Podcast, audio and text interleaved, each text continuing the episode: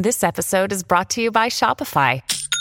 Forget the frustration of picking commerce platforms when you switch your business to Shopify, the global commerce platform that supercharges your selling wherever you sell. With Shopify, you'll harness the same intuitive features, trusted apps, and powerful analytics used by the world's leading brands. Sign up today for your $1 per month trial period at shopify.com slash tech, all lowercase. That's shopify.com slash tech.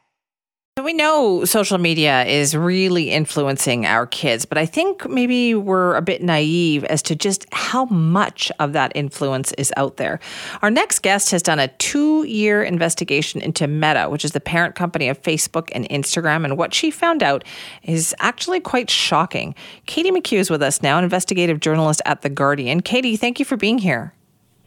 Thank you so much, Simi. Why did you start looking into this? What, what got you on this road? Um, about three years ago now, I was having a conversation with a U.S. prosecutor and a district, district attorney about um, the child sexual exploitation and child sex trafficking that he was dealing with in his cases. And he happened to mention that in almost every case that landed on his desk, a meta platform was involved in some way, um, with the trafficker using it to either groom, um, advertise, or even sell victims.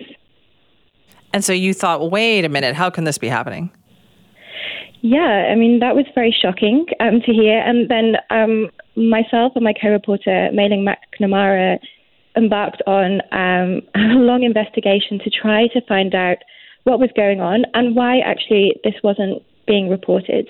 Um, this wasn't really known in the public okay. domain. So, what did you find out?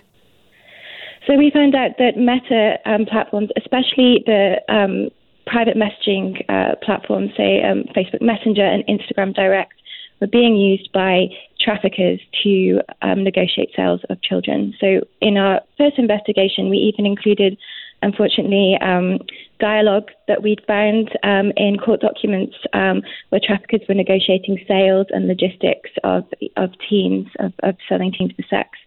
Um, and what we also found out um, through speaking with content moderators, um, which are uh, people employed to monitor the platforms for this type of activity and other criminal behavior, that in a lot of instances, the the, the rules that, that kind of Meta set for their the criteria for their reporting, they couldn't always raise and alert people to the activities that they were seeing, and they were very traumatized by this. So, so this activity, sorry, wasn't being reported or forwarded onto law enforcement in a lot of cases isn't the algorithm supposed to find this kind of stuff and report it? Like, how could this be happening? Well, the algorithms that the social media companies use are only, they can only detect known imagery. So, any child sexual abuse image is given what's called a hash value, which is kind of a, a digital footprint, and this is uploaded into a database.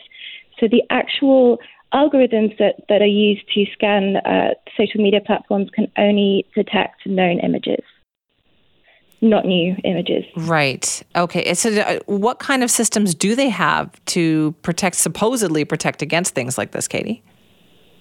So, in addition to these these algorithms, which are effective in doing what they do, which is, as I said, uh, detecting known images, they also have fleets of um, human content moderators, which are supposed to uh, review any reports that come in or user um, reports or any activity that's flagged through the systems. Um, they can't obviously review every single report or uh, a suspicious piece of material because there's just a vast volume of this.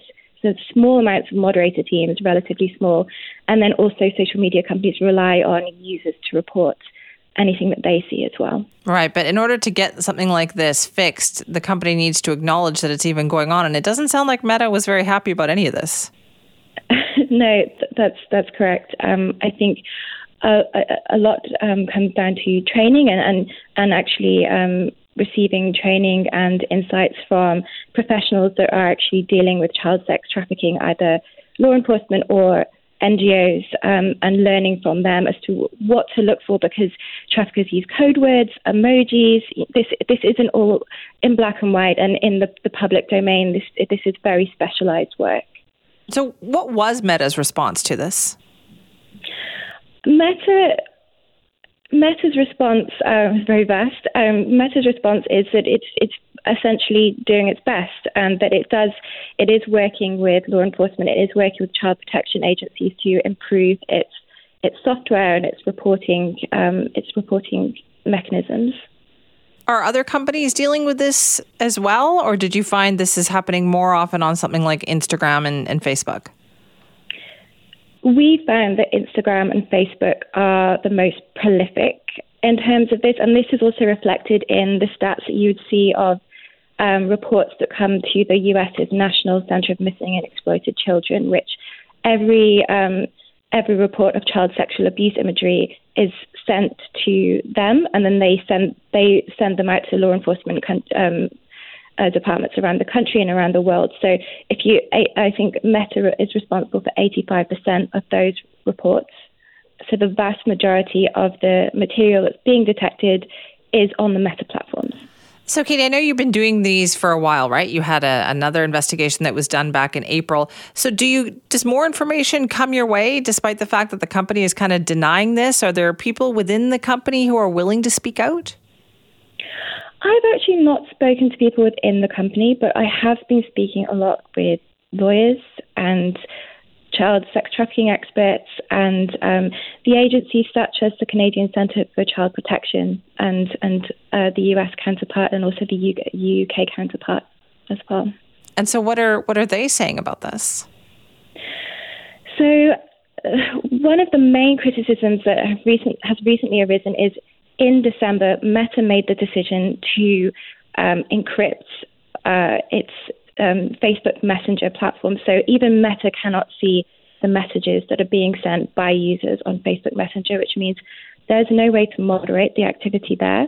And this is where a lot of the, as per my reporting, a lot of the illegal activity and the uh, child sexual uh, exploitation is taking place. And now nobody is able to see it. And so a lot the, the child protection agencies are especially um, uh, they're especially hitting back against that.